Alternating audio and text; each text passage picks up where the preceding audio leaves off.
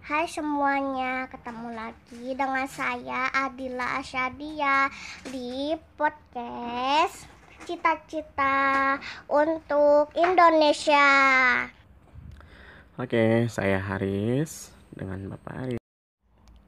Oke Pak Aris, apa sih cita-cita Bapak waktu kecil? Dulu cita-cita Bapak itu menjadi tentara. Alasan Bapak jadi tentara. Tentara itu menurut Bapak itu gagah, terus pinter, dan yang gak kalah penting membela negara dan mengabdikan kehidupannya buat negara. Berarti jadi tentara itu hebat ya Pak. Dan banyak jasanya untuk negara.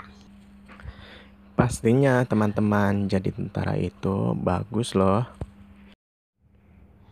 Nah teman-teman yang ingin jadi tentara Belajar dengan rajin ya biar pintar.